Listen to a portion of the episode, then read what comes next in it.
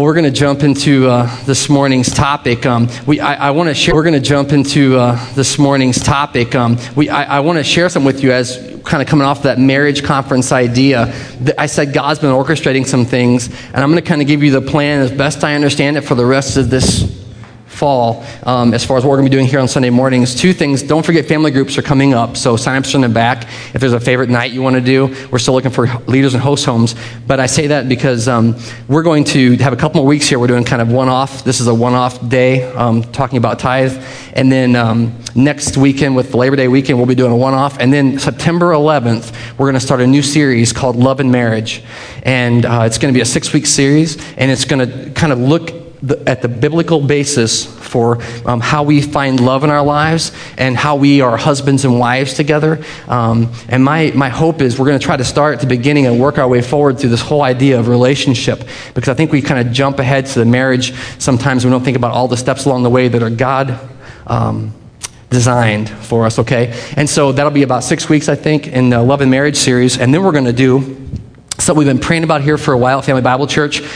Um, and that is a, a six week series on um, parents as spiritual leaders. And, and I know that um, so many parents kind of are wringing their hands about their children and what's going on with their children and, and how, you know, uh, that's our big concern is, is how to best raise our children. And I think that one of the opportunities we're missing is really being the spiritual leaders in our children's lives. You know, sometimes you'll have someone say, uh, hey, go talk to the pastor about that. But see, your kids know you and they trust you even if you don't think they do. And so we're going to kind of walk through several weeks of, of what God's word says about your role as a parent and your ability to influence your children. Don't ever doubt that that's the case. Don't ever doubt it. So, and that's going to be for all. So don't think, well, I don't have any kids. It's going to apply to me because we're going to talk about the opposite side of that too every week about how as children you're in that relationship with your parents. And we all have parents, right? Guy in the back, no parents? I'm sorry. No, I'm kidding. He was born too, right? We're all born. We all have parents, right? And so we all have something to learn from this. So that's our plan for the fall. Um, I'm excited about it. I hope you are too. By the way, on the love and marriage thing, you're going to want to come if you're, um, if you're a married couple. Invite your friends who are married because we're going to do something really, really fun every week uh, that you'll want to be part of. So uh, that starts September 11th. September 11th, okay? So, but today we're going to talk about. Um, this idea of money. Now, I know many of you came today and you were thinking, I'm going to go to church, but I'm not going to hear about money. As a matter of fact, one of the big complaints we hear in churches is all they talk about is money. Now, the truth is, I've heard the opposite side of that. As the pastor of Family Bible Church, I've heard we never talk about money. so, but I really think it's important. Um, and someone said to me once, maybe that's why I'm up here this morning saying this. I think some pastors are afraid to talk about money. Uh, I'm not afraid to talk about money. I just don't want it to be something that would keep you from knowing the gospel of Jesus Christ. But I do believe that money plays a huge role in our lives. It's a huge, huge uh, influence in our lives. And um, as a matter of fact, I would say that when I do premarital counseling, one of the, one of the, I have six sessions I do with couples, and one entire session is spent on money. We just talk about finances. And you think, well, we're getting married, we're in love, you know? But one of the number one causes of fighting in a married relationship is money problems. Either, you know, not enough, too much, how much you have, how much I have, how much we have. Debt is a huge point of contention. But if you think even beyond marriage, um, money is one of the biggest points of contention in any organization, which is why some churches never talk about money. Any organization, though, not just churches, I'll tell you an example. You can, you can be working at your job and you can be having the best year. You can just be loving life. You're just driving in the work. You're excited of your job. You love what you're doing. You're having a good time. And then something comes along called performance evaluations. Right? Now, performance evaluations in themselves isn't too bad. You're like, okay, I'll, I'll find out how I'm doing. But then you find out that your performance evaluation is tied to your salary increase for the year or lack thereof. And then when you sit down with your manager and he goes over and he's like, Well, um, Bill, you got a three, you know, on a one through five scale. That's average. and he's like, And because you got a three, we're, we're going to give you a cost of living increase, which is half of a percent. Half a percent is not cost of living, by the way. And all of a sudden you start thinking, Well, who got the five? You see? And all of a sudden you go back and somebody's a little too happy after performance evaluations. You're looking in their cubicle, you know? I'm only telling the story because I've done it. Maybe you never have, but you look in their cubicle and they're like, you know, they're calling, I'll have lunch with you, honey. I'm so excited. And you're like, you got to five. You got all the money. I had one time, I had a manager sit down with me and say, You see, here's the way this works there's a pie, and everybody gets a slice. But if you do really good, you get a bigger slice. Well, you can tell who's been eating well around there and who's been starving to death. Causes all kinds of tension. You know what they say to you? If you're a manager, you probably know this. You know what the managers say to you? Here's your letter, your financial letter for the year. Please don't discuss this with any of your coworkers. Why not? Why can't we have a transparent situation here? Because it's all kinds of all kinds of anxiety. I mean, you will come to work the next day and hate your job because of money or the perception of money. Number one source of fighting in married couples, number one source of contention in, in business environments or any kind of organizational structure. Number one source of contention in communities and countries you want to you wanna see a really good fight? Go to a budget meeting for anything, whether it's a city like Highland, whether it's a state like the state of Illinois, whether it's the, you know, the national debate about our debt. Huge, passionate fights. People who love each other and can behave civilly cannot have a real conversation about money. You see? It's just, it's, it's in us. Love to fight about money.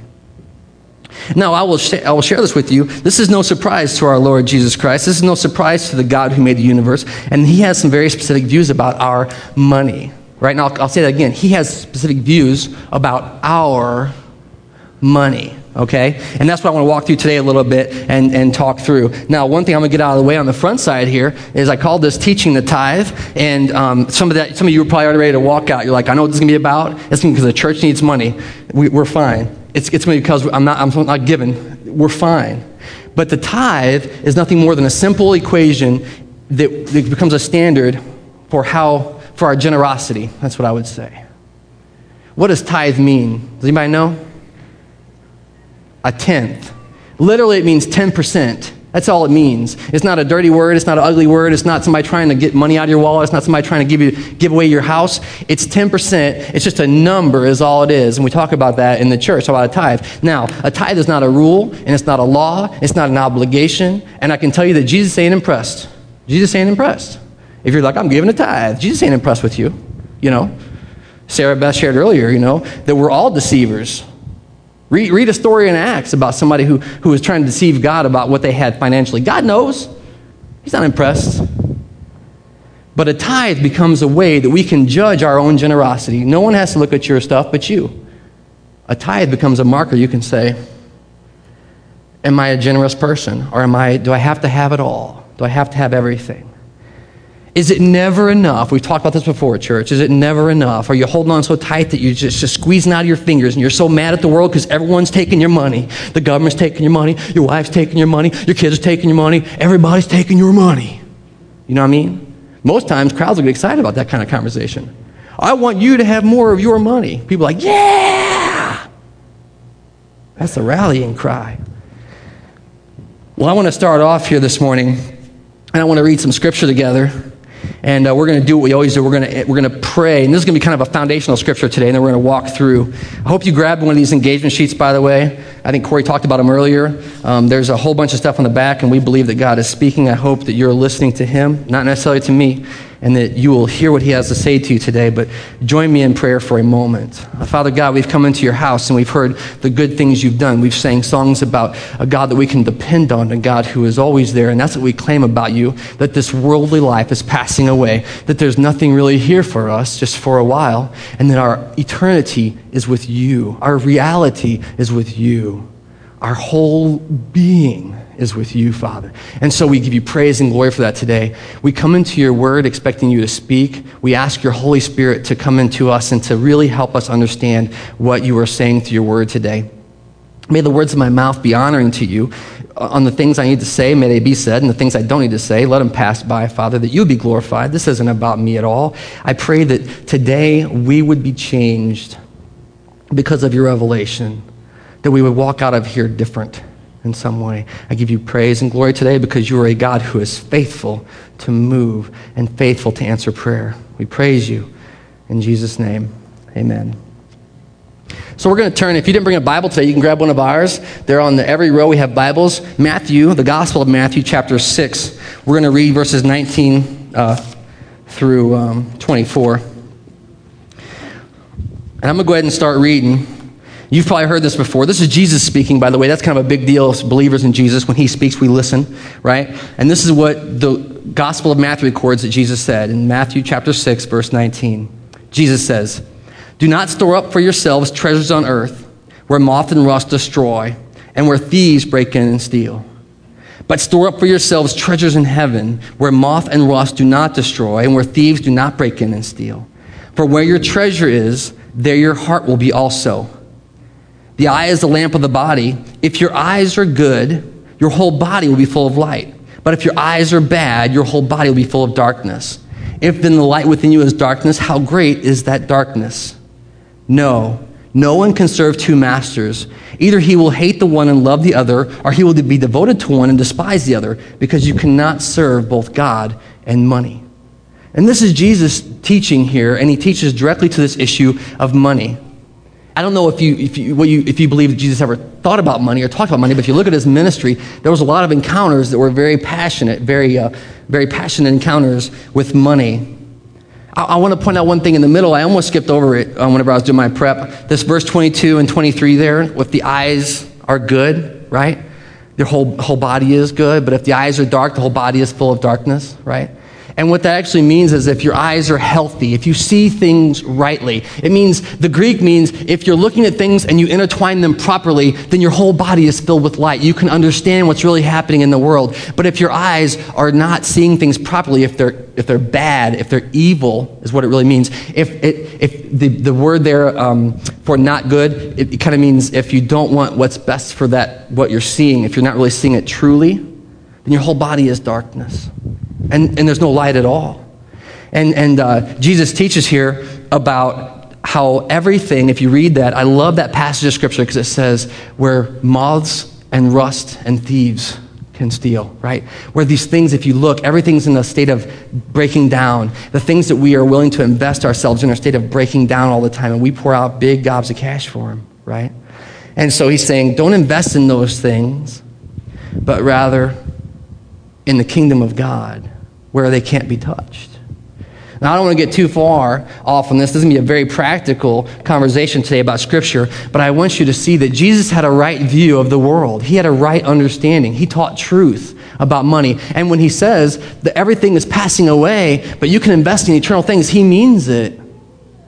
Someone reminded me a couple weeks ago, they said, you know, Jesus proclaimed the, the, king, the gospel as the kingdom of God is near, right?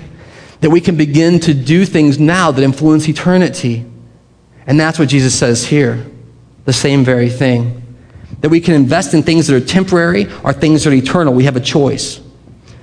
And I hope that you'll just walk with me through this. Don't get ahead of me because I don't think all the time if you're giving your money to churches, you're investing in eternal things. So I'm not going to go there and say that's the only way that you influence eternity. But I'm going to tell you that there are things that God treasures and things that God don't treasure, and we should be attentive to those things and we should invest accordingly. We should invest what God has entrusted to us accordingly.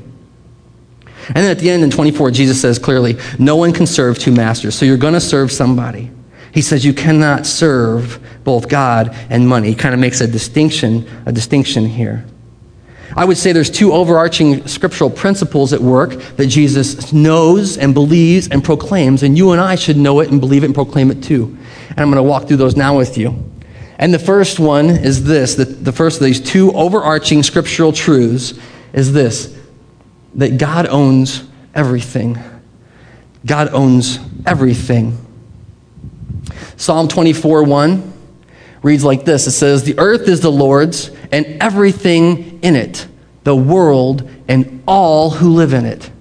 Like the whole package, everything that you see, everything that you love, everything that you think is worthy of your investment belongs to God. Everything. There's nothing that's not His.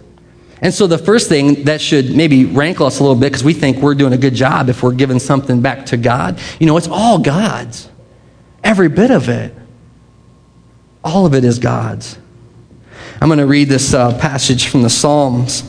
I love, if you ever, you, by the way, if you've not read the Bible for yourself, I would encourage you to read it directly. It's amazing some of the things that God says that we never give him credit for. If you read his word, it's, it's pretty profound. But listen to what the psalmist writes uh, that God says here in Psalm 50, verse 9. Just listen to what it says. This is God speaking. And he says, I have no need of a bull from your stall or goats from your pen.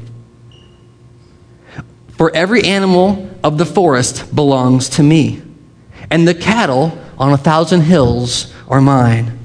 I know every bird in the mountains, and the creatures of the field are mine. Listen to this next. This I love the, the, the psalmist writes. If I were hungry, I would never tell you, because the whole world is mine, and all that is in it. I mean, if you listen to what the psalmist is writing, he's saying, God has no need for your stuff. Because if he wanted your stuff, it, it's his, right? It's not yours anyway. So he's like, don't think that I need your stuff because I don't need your stuff. I own everything.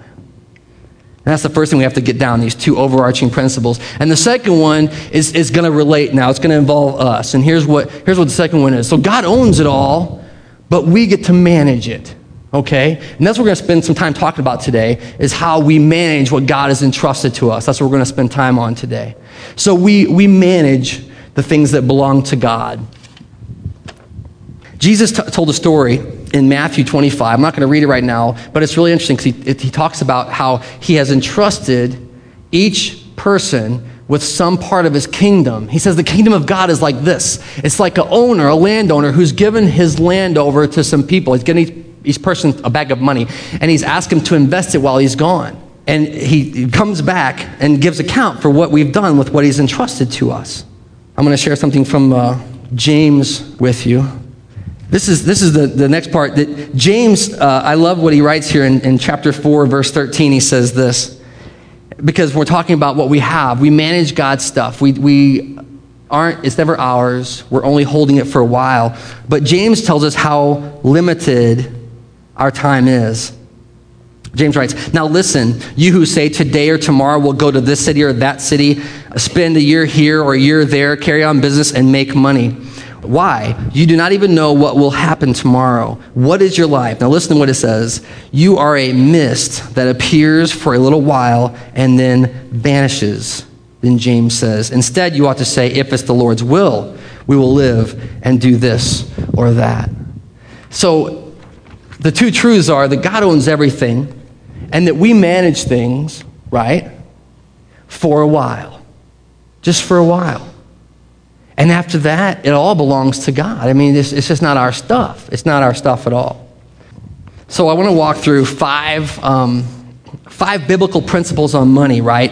And um, by the way, if you have uh, if, if you've um, been around here for a while, you know we do something called Financial Peace University. So some of the stuff, if you've been through that class, will sound familiar to you. But I, I, I want you to understand that these are God's ideas. These aren't things that we thought up. But if you follow them, you will, you will change your relationship with money. It will not, you will not be the same as you were when you came in this morning. And um, it's profoundly affected us.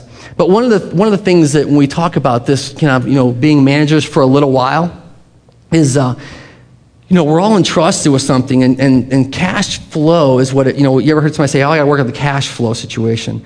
It's this active process, right? We're going to talk about money, but this is true for any treasure, anything that's been entrusted to you, not just money. So, but that's what we're talking about today.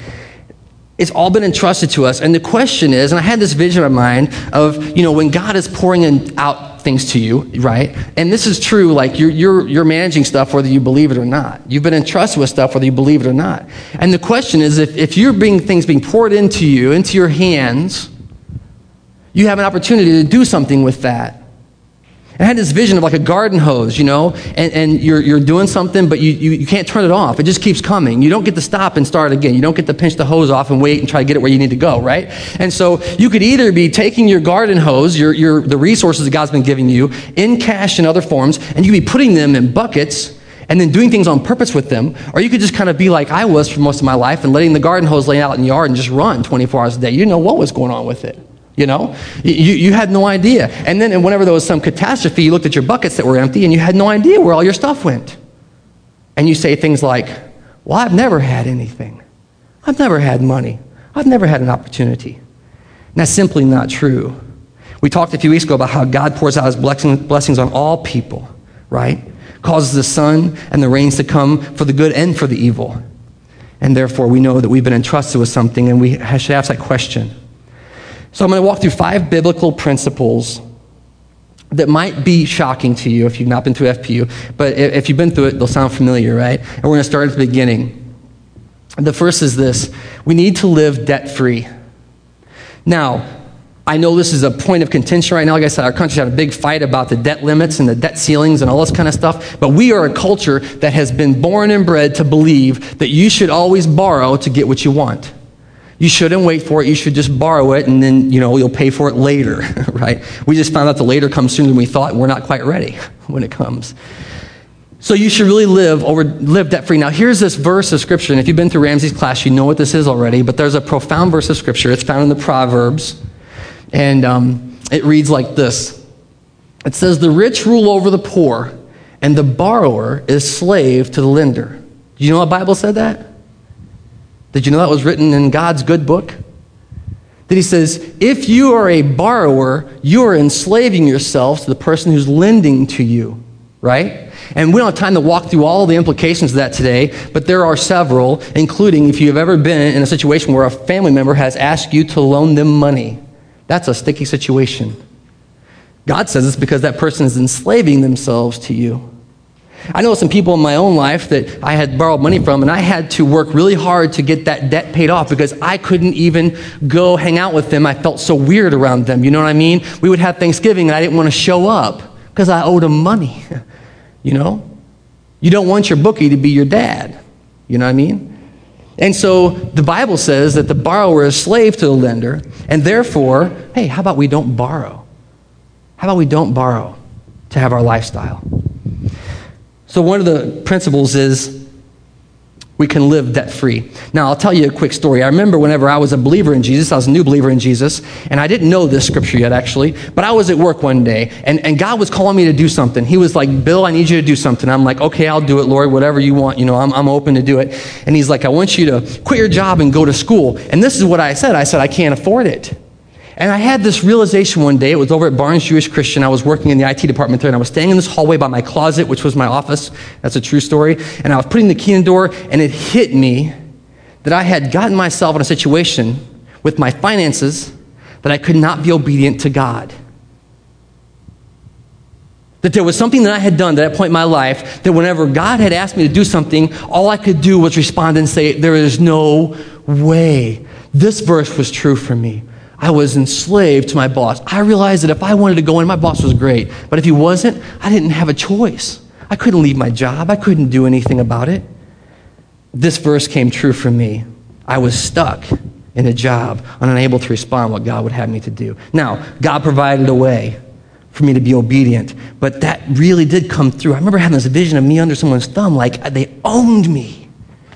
A freeborn believer in Jesus Christ, someone who was born without debt, someone, well, other than our country's debt, right? But I mean, no personal debt, you know? I mean, someone who, who could do anything I wanted so long as I paid the powers that be for all the stuff I bought that I couldn't afford in my life. It was frustrating. And maybe you experienced that too. Now, I want to share something else with you. If you've been through FPU, you might be sitting here today, if you've not been through it, and you're saying, well, you don't know how much debt I have. There's no way I can be debt free. It is not possible, right? But I would encourage you to ask a few people have been through Financial Peace University because there are several of us who have been able to come debt free. And I'm not saying that to boast, I'm saying it's beautiful. Because when God says, hey, do this, we can be like, okay, we'll do that. It's not because we make a lot of money, it's because we've been disciplined with what God has entrusted into our care. So it is possible. So don't let the we can't stop you. It is possible. People have done it. It's amazing. The second biblical principle, other than um, uh, needing to be debt free, is this. And it kind of goes along with it, right? It's called act your wage, you know. And uh, I'm going to read this passage of scripture from you. And by the way, if, uh, you know, if you've not dug into scripture, I mean, I, I got to say it again, I encourage you to do it. But this is what um, I'm going to read the whole, I'm going to start in cha- uh, Timothy, 1 Timothy chapter 6, verse 3. I'm just going to read it to you. You can turn there if you want, but I'm going to read it to you. This is what uh, Paul writes to Timothy, the young, the young um, disciple. He says, If anyone teaches false doctrines, and does not agree to the sound instruction of our Lord Jesus Christ and to godly teaching, he is conceited and understands nothing. He has unhealthy interests in controversies and quarrels about words that result in envy, strife, malicious talk, evil suspicions, and constant friction between men of a corrupt mind who have been robbed of the truth and who think godliness, listen, is a means to financial gain. And then here's what he says in verse 6 But godliness with contentment is great gain. For we brought nothing into the world, and we can take nothing out of it. But if we have food and clothing, we'll be content with that. People who want to get rich fall into temptation and a trap and into many foolish and harmful desires that plunge men into ruin and destruction. Because the love of money is a root of all kinds of evil. And some people, eager for money, have wandered from the faith and pierced themselves with many griefs. Right? And, and, and you can read that, and that's complex. I'm not going to try to, you know, dumb that down at all. There's a lot going on there. Godliness is not the road to financial gain. He's not saying, you know, come to Jesus and you'll be rich. That's not what he's proclaiming. But he's saying, be content. Godliness with contentment is great gain. It means you believe that what God has given you is enough for what you're facing right now. And sometimes when those debts come home the roost and we feel like we can't make it out, guess what? We dug the hole. We dug the hole ahead of time. But God has given us all we need for the moment. Godliness with contentment is great gain. Paul says here if we have clothes to wear and food to eat, we are satisfied with what God is doing in our lives.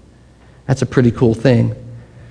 So we have this, the first principle is being debt free, but the second is acting our wage, which kind of goes hand in hand with it because honestly, a lot of the reasons we borrow money is to buy stuff that we can't afford, as we talked about before, right? And this is, this is a tricky one, you know. Um, if you can't afford it, maybe you shouldn't have it. Maybe that's the way I should work instead. All right. Now, the third thing I want to share with you is this. You have to have a plan, you see. There's no mystery in this, how this works. Um, it's not like a magic box where if you pray the right prayers and you do the right things, all of a sudden God dumps buckets of money and He lets you continue to be irresponsible with what He's given you. It's not the way that works. Matter of fact, when we're here in a minute, that's not how it works at all. But I want to kind of involve you in the conversation now. I'm going to ask you to go ahead and if, if you have a dollar, take out a dollar. Take out, take out some money. all ages, by the way. If you're, if you're young, young, you know, little bitty, see if you got some money. I bet you somebody around you might give you a quarter, but take it out. We're gonna get the take out the bigger bills if you have them. We're gonna get the ushers ready with the collection plate. Told you this was about tithing. I'm kidding. Smallest bill I have is a five. That's a terrible thing. Take out, take it out, hold it right there for a minute so I can see y'all have something in your hand. You see? Because you know what I hear a lot when I talk about uh, being responsible for your finances? I hear people say this. People say, I don't have nothing. Let me tell you right now, if you have something, look at the college said, you got money, right? You ain't broke college kids, you got money. You know what I'm saying? That's right. So just hang on to that. I want you to think about this that right now you have proven the point that God has entrusted you to manage something. He has given you something that you're going to make a choice about. You see what I'm saying? You, you can't say anymore, well, I don't have nothing. And this is my big irritation. I serve on the Highland Area Christian Service Ministry Board here. We run the food pantry in town. And I talk about, I think we need to teach people financial stewardship. And the, the, the thing I get back is, well, these people have no money. But that's not true. We all have something running through our hands. As a matter of fact, one thing that's really wild is Dave Ramsey in his FPU, he says that over your lifetime, more than $2 million will wiggle between your fingers. That's crazy. You know, that's a lot of responsibility. And that's the average. And so the question isn't, do you have something to manage? You all just show me you have at least a crisp dollar bill. The question is, what are you going to do with it? Now, that's a decision. You see? No one's telling you what to do with your money. You're going to decide what to do with that dollar, or that five, or that 20, or that hundred. You're going to decide what to do with that paycheck, that salary, that uh, inheritance. You're going to decide.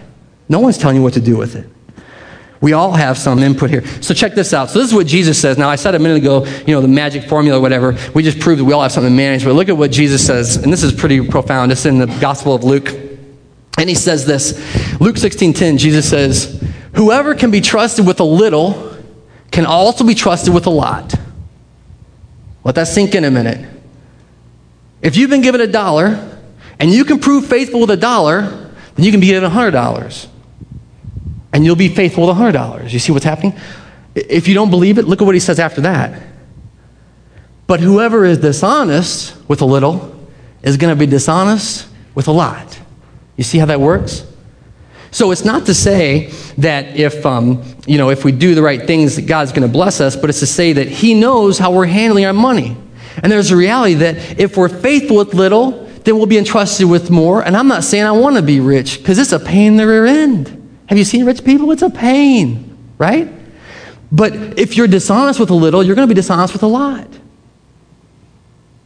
This kind of gets back sometimes my point about tithing. And I talk about tithing most times people. I take all the stuff out of the equation to challenge them in their heart about their generosity or their greediness. And I'll say to them, it's not about giving to a church. The question is, can you give 10% of your money to anything? I've had people say to me several things, one of which is, well, you know what? When I can afford it, I'll give. Guess what? 10% costs you what it costs anybody else.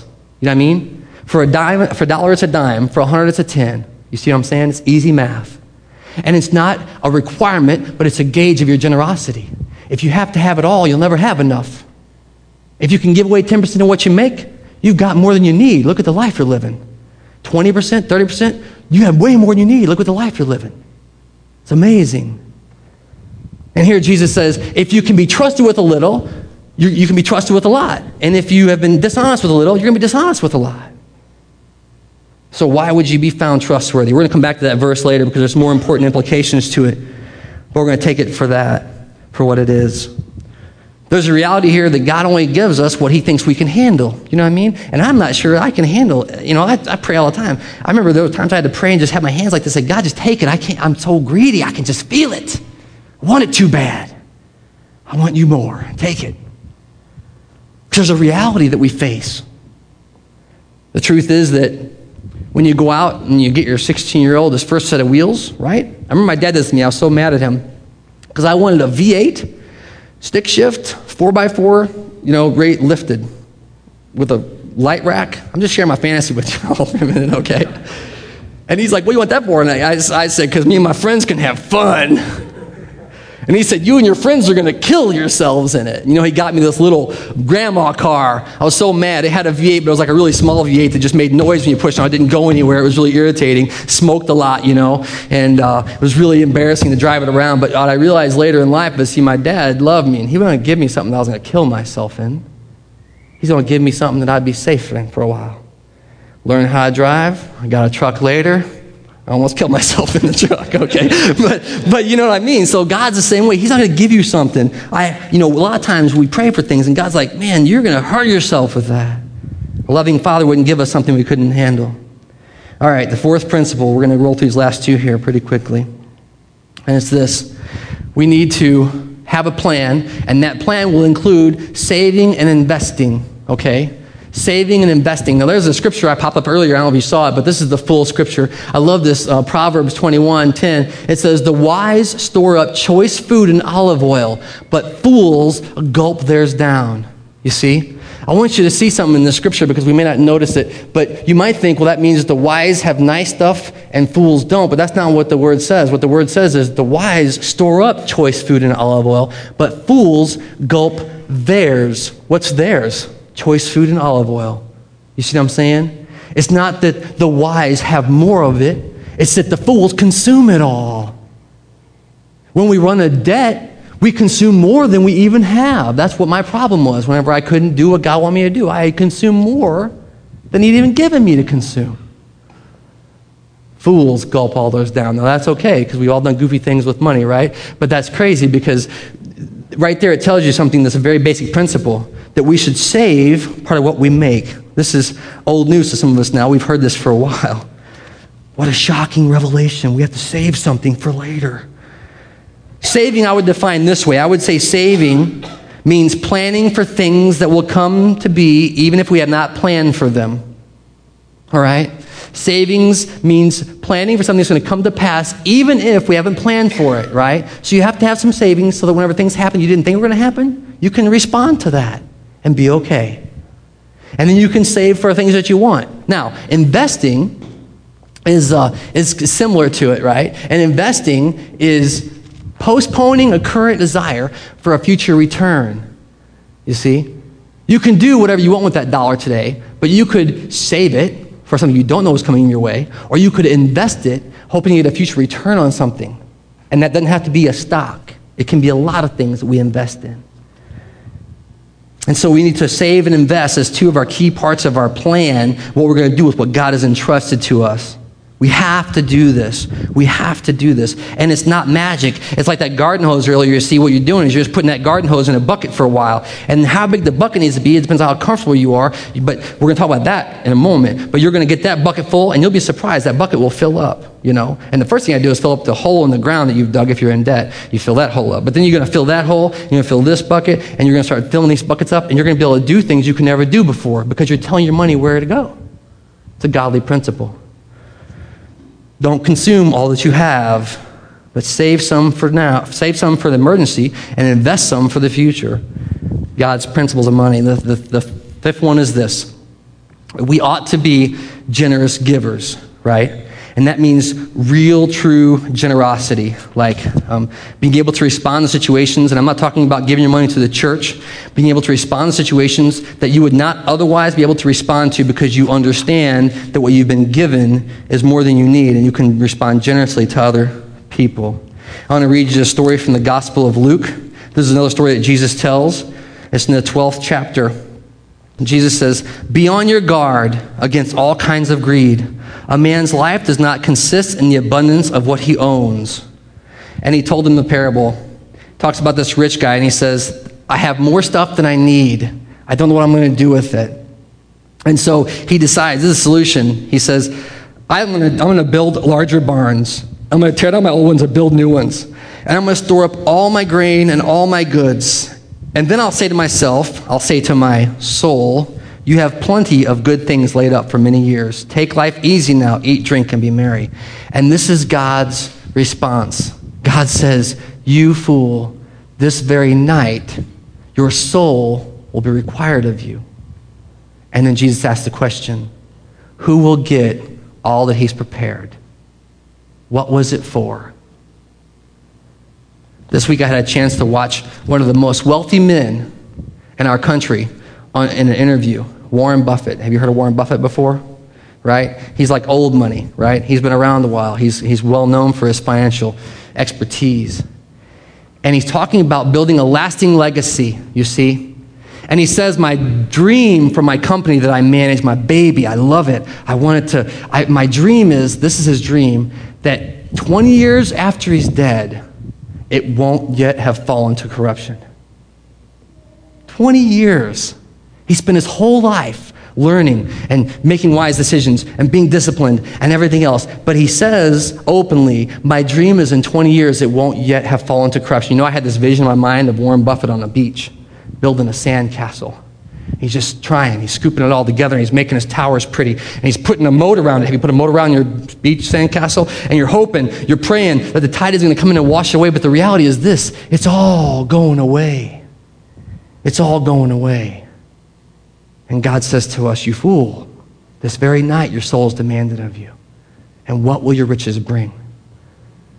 You see, as followers in Jesus Christ, we believe in eternity. And we believe that God is going to, uh, we're going to be with God forever. And there will be a day. And you know what's funny too is that the word says that in our money management, when Jesus tells a story about the people who are given the bags of money, the actual words are this Well done, good and faithful servant. That should sound familiar to you. So there's something about the way we handle our money that is very important. And we are called to be generous givers. So our goal is to invest in what God is doing, right? And his kingdom as believers in Jesus. Our goal is to invest in something that is not going to wither away in 20 years, but live on. And that goes back to what Jesus said in. Uh, in Matthew at the very beginning today. It's the last uh, scripture I want to share with you, and we're going to wrap up with this. I'm just going to read you the story. This is Jesus, and he's talking in the Gospel of Luke. And he says these things to his disciples. He says, I tell you this Use the worldly wealth to gain friends for yourselves, so that when it's gone, you'll be welcomed into an eternal dwelling. Whoever can be trusted with very little can be trusted with much. Whoever is dishonest with very little will be dishonest with much. We heard that earlier. Listen to what he says next. So if you have not been trustworthy in handling worldly wealth, who will trust you with true riches? And if you've not been trustworthy with someone else's property, who will actually give you property of your own? And he repeats, No servant can serve two masters.